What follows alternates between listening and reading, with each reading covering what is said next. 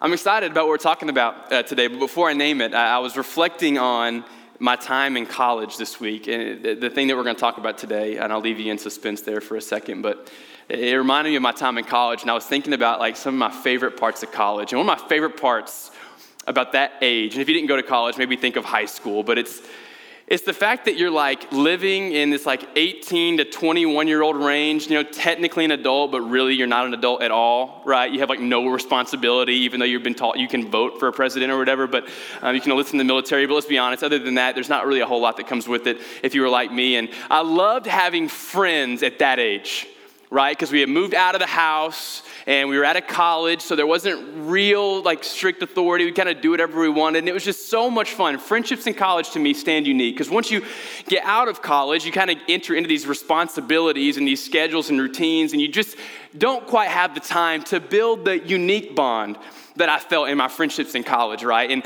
and there was two things, and I'm sure there's more than this, but there's two things that stand out to me about friendship in college. One is how much you get to see them. It's like all the time.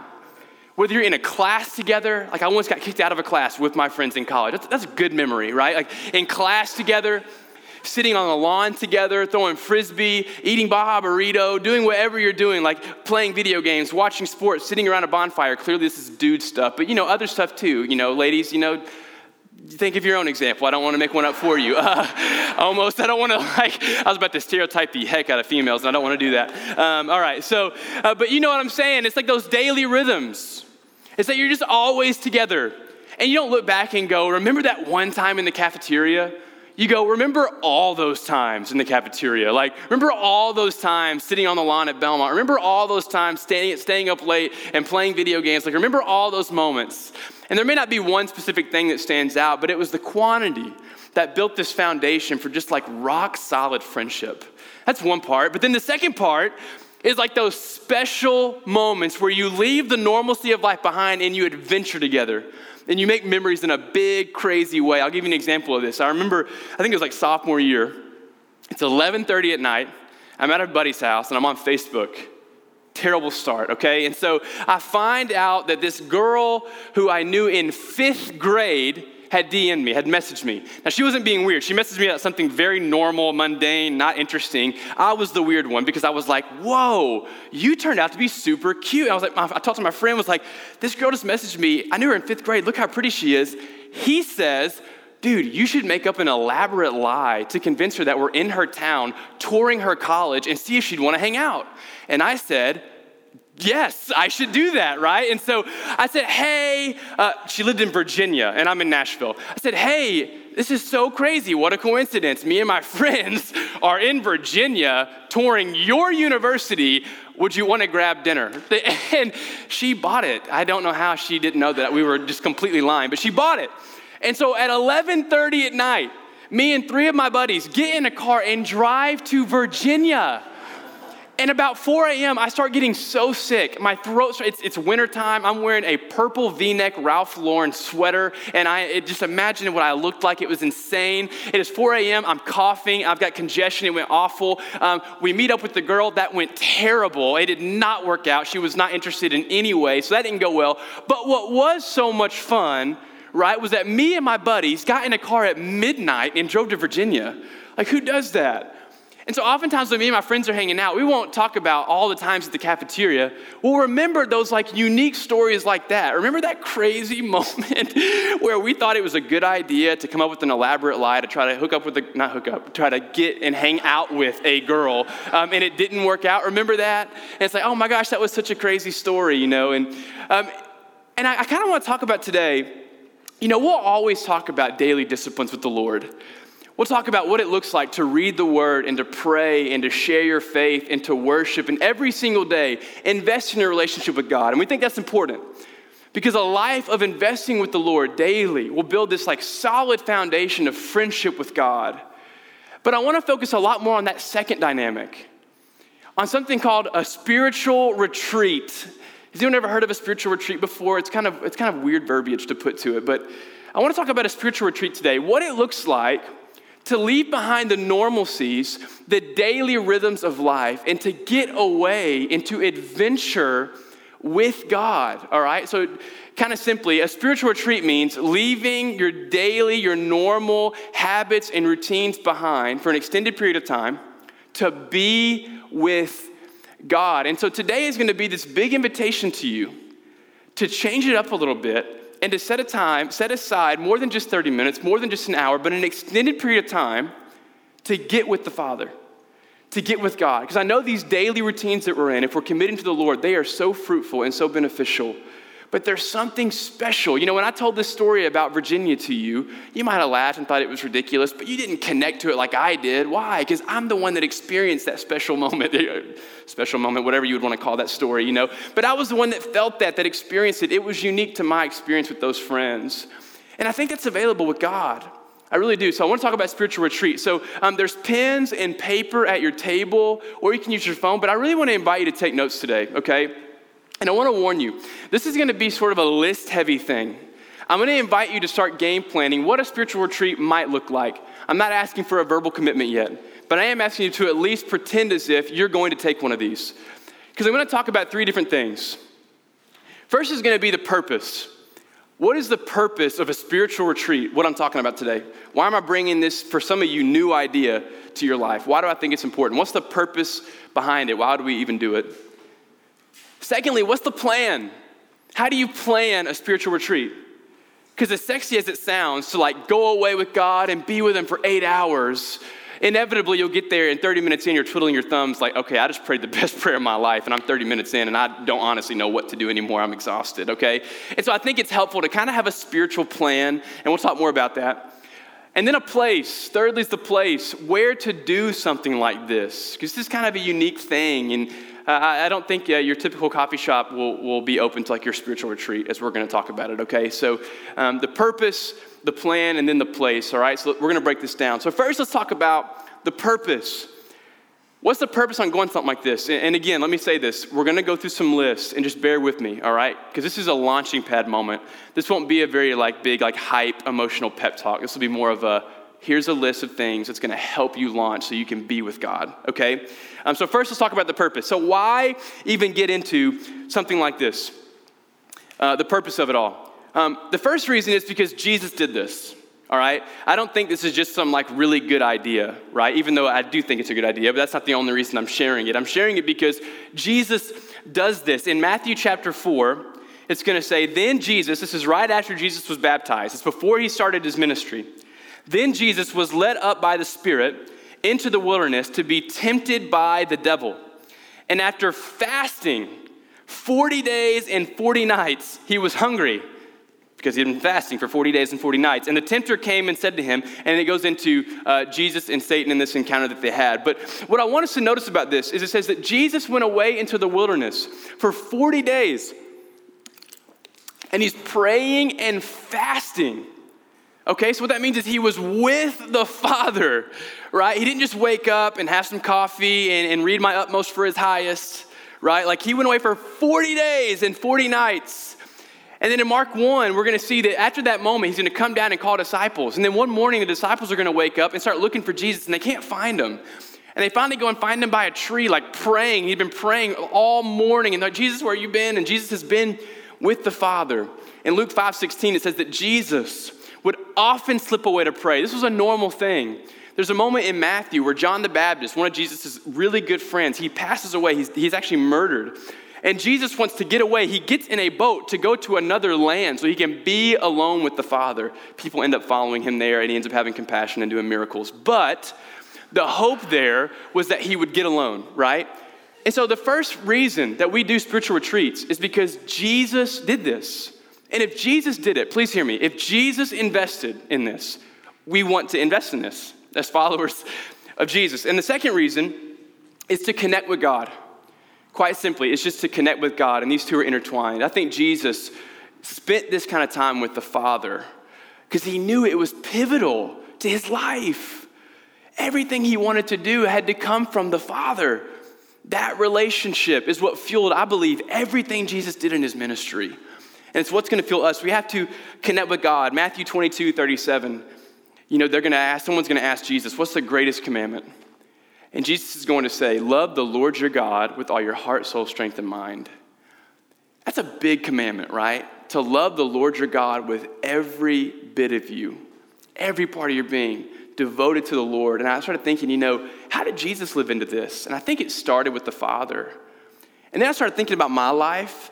I started thinking about the currents of culture, the currents of your life. Think right now, what are the currents of your life? You know, if you get in a river and there's a current, that current takes you somewhere, right? It leads you somewhere. And if you're not careful, it'll take you somewhere you, you didn't mean to go, okay?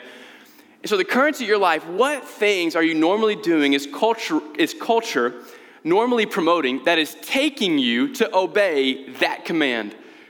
What Jesus is going to say is the most important thing Sum it all up. The most important thing love the Lord your God with all your heart, soul, strength, and mind. And so the spiritual retreat is an opportunity to step back and to connect with God and to create this current that takes you toward obeying this command. Thirdly, uh, it's a great chance to step back and actually look at your life. You know, it's so hard to do this on a daily basis. You just get caught in the routine of things. And sometimes you need a chance to step back and see the big picture of your life. What things am I investing in that are helping me love God, helping me share Jesus? What things am I investing in that help me live into what Jesus is calling me to do? And what things have I been investing in for three years, 10 years, and I've never asked, why do I care about this? Why am I investing in this? This isn't even taking me closer to God. It's not helping my family. It's just a thing I do that I could easily stop.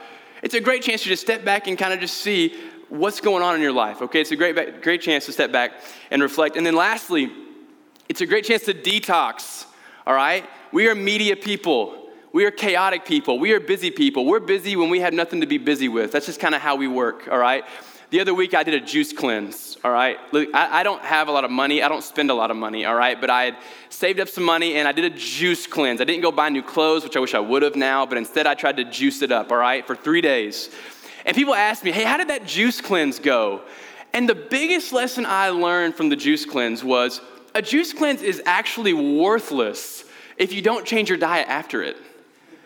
It doesn't matter. Like, okay, I had a really healthy three days, and then the next day I was back to being normal me, you know, like bad eating habits, a lot of sugar, a lot of ice cream, a lot of cookies. Don't regret it, it's fine, but like it's not really that helpful, right?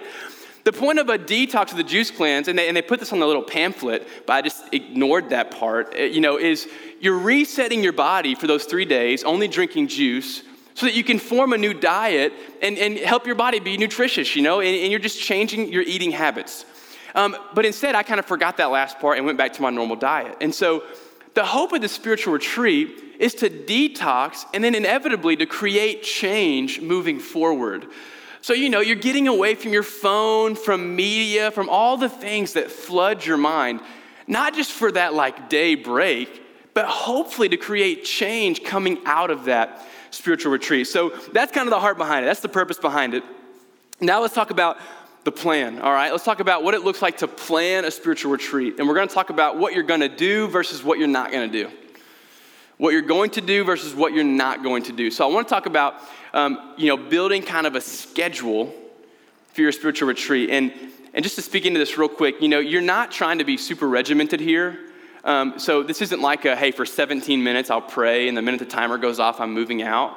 You know, you want to leave room for the Holy Spirit to move because I really do believe God's going to work in this in this time. But create a loose schedule. Here's kind of the order I'm going to do things. Here's some things I want to do in this time so that you know you don't have that moment of, okay, I don't know what to do next. Maybe I'll just quit. Okay? So, here's some things that I would include for me. If you have your own ideas, please run with it. That's the point. But first thing, and when, you're, when, you're, when you've gotten to the place you're going, spiritual retreat is starting, okay? The first thing is prayer, all right? And, and hopefully you've blocked out a significant amount of time here to where time's not really a factor, right? So, you know, when we're, when we're singing worship, and, or right before we sing worship, and Larkin comes up and says, stand up, meet somebody, you have a conversation that's oriented around time, right? what's your name? What you do in Nashville? Okay, great, because we're about to start singing, right? That's a totally different conversation than when you're at a park and you've got like four hours. That's when you have time to like ask detailed questions and get specific and hey, what do you mean by that? And what's that mean? Oh, where did that come from? And it's the same thing with God. Right when you start praying, I want you to feel the freedom of the time that you have. Don't rush through things. Talk to God about anything. Be honest, confess sin, You ever had a fight with a friend and then the next day hung out and before you said sorry, you try to have like normal friendship with them, but you can feel the tightness. You're like, we're talking about this thing that we always talk about, but it's different because we haven't talked about that fight we had yesterday. Or maybe with your spouse, and then the minute you say sorry and talk through it, you kind of feel the airlift, right? Same thing with God. When you get with Him and start praying to Him, man, go ahead and search your heart for any sin, any kind of weird, awkward thing in between you and God, and clear that out. Have a time of confession and repentance. I think, at least for me, this helps me really enjoy the rest of my time. Okay, good. That's out of the way. That burden is lifted. I'm, Jesus is gracious. Man, I'm forgiven. And now we can really, really hang, okay? Um, so, prayer, man. Spend time talking to God. Submit your request to God. I think it's in Philippians 4, maybe. Um, with prayer and petition, let your request be made known. Tell God what's on your heart, what's on your mind, what you're wanting, but just talk to God. No time limit. So, so prayer, we got worship. Um, worship and reading scripture, two things that are really going to help. So, sing to God, dance to God. If you like to play guitar, play guitar. If you like to play piano and you happen to somehow find a way to carry a piano wherever you're going, play piano to God. Um, but do something, express yourself to God. I think, I think that's one thing I've always limited for myself in my quiet time with the Lord. I designate worship for places like these, settings like these where someone's leading. Um, I've actually found a lot of power in singing to the Lord. And this may even sound weird. I'll make up a song as I'm going. I'm just like singing my prayer. And I'll get to why it's important to be in private here, right? Because I don't sing well and I didn't rhyme or have any rhythm, okay? But I was just singing to the Lord. And that may sound so weird, but give it a shot. Like, it was so cool for me. It was like my heart got to cry in a different way. But take time to worship the Lord. I found that making lists of thanks is so important. If you write down things you're grateful for, if you're like, I don't know where to start with God, I don't even know how to worship Him, start writing down the things you're thankful for and don't stop. I mean, write at least 100 things and just watch what happens to your heart as you start to call out, I love some of this stuff, and it's from you, God, and that kind of helps you get into worship. You know, read scripture, one of the most obvious things ever, right? And again, time's important here because you don't have a time constraint. So for me, I like to read one or two chapters a day, right, of the Bible. But when you're on like a spiritual retreat, you actually have a chance to read large chunks of scripture. And you'll find that as soon as you stop feeling like that, that pressure of time and like let go, you can read like the whole book of Mark. I think it's like 14 chapters or 16. Is it 14 or 16? You don't know? I don't know either. Okay, Mark 14. You can read the whole book of Mark, okay, or the book of Esther. You can read a whole book and kind of get the feel um, for that book in a different way than if you're just reading like a chapter by chapter for a couple months, okay? So read scripture. Um, you can practice Lectio Divina or imaginative prayer. Um, those may be two weird phrases for some of you. If you want to know more about that, come talk to me afterward or Larkin. We're really big fans of like Lectio Divina and praying scripture and imaginative prayer. It's really powerful ways to let scripture speak. But that's another option like I said, this is list heavy, so we're almost, we're almost through this, okay? Um, podcast. Podcasts are a great resource. I just discovered podcasts. It's like I have the iPhone 2 right now. I was like, wait, have you guys heard of podcasts? They're pretty sweet. You can like listen to people talk on those, and podcasts are super helpful. Man, I love listening like Francis Chan or Tim Keller, but if you have a favorite speaker or a favorite devotional, man, get some podcasts downloaded before you go on the spiritual retreat. That's a great way to spend an hour, letting someone kind of speak in to your life. And then lastly, listening.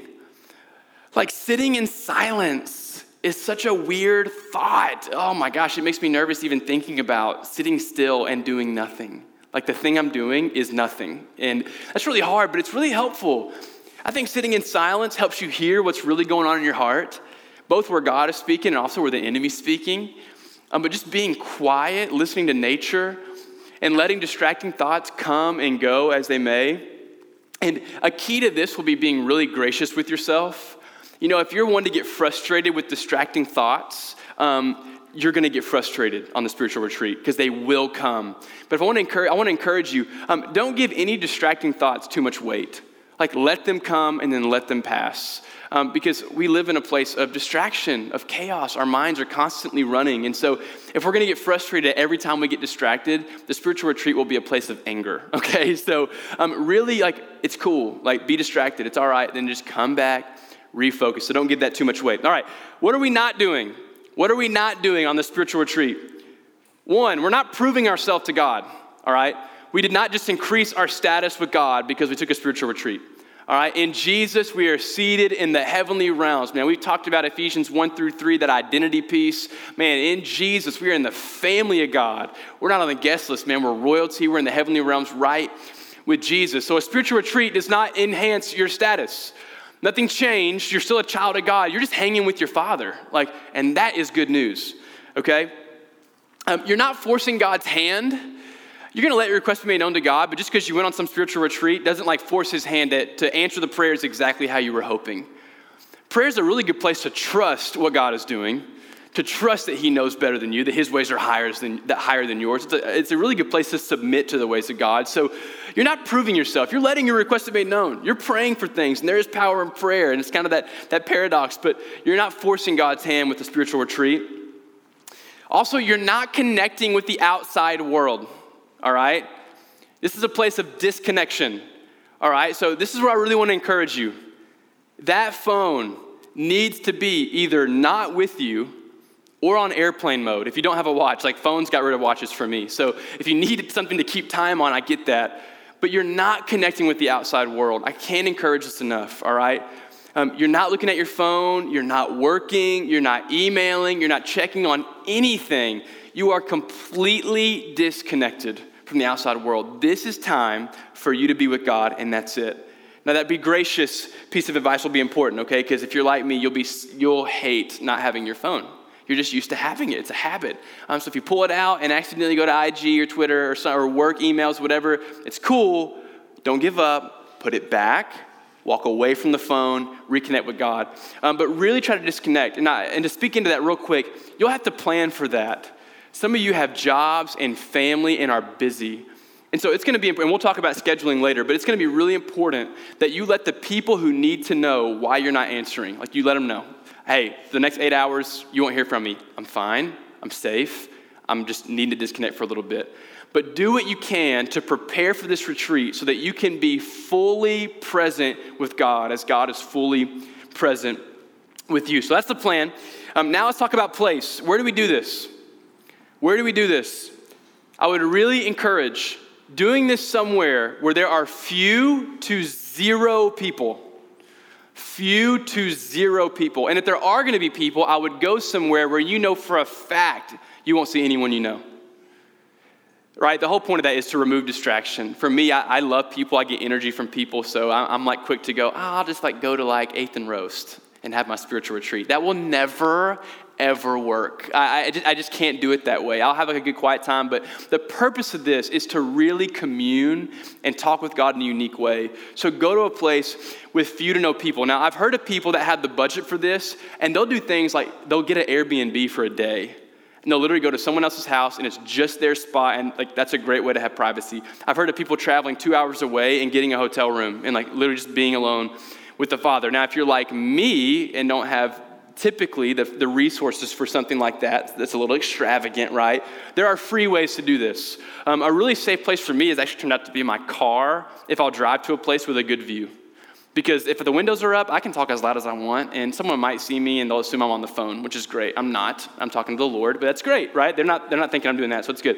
I may look a little weird, but you can do that. You can go to your closet, your backyard, to a park. You can go anywhere, but just kind of dream up where's a place I can go where I know I can be alone. One of my favorite things that I've done is I've taken my Eno or a hammock um, out to a park off a trail where I don't think I was supposed to walk off the trail, but I did, and walked up a hill tied it to some trees, and was just like with God in nature.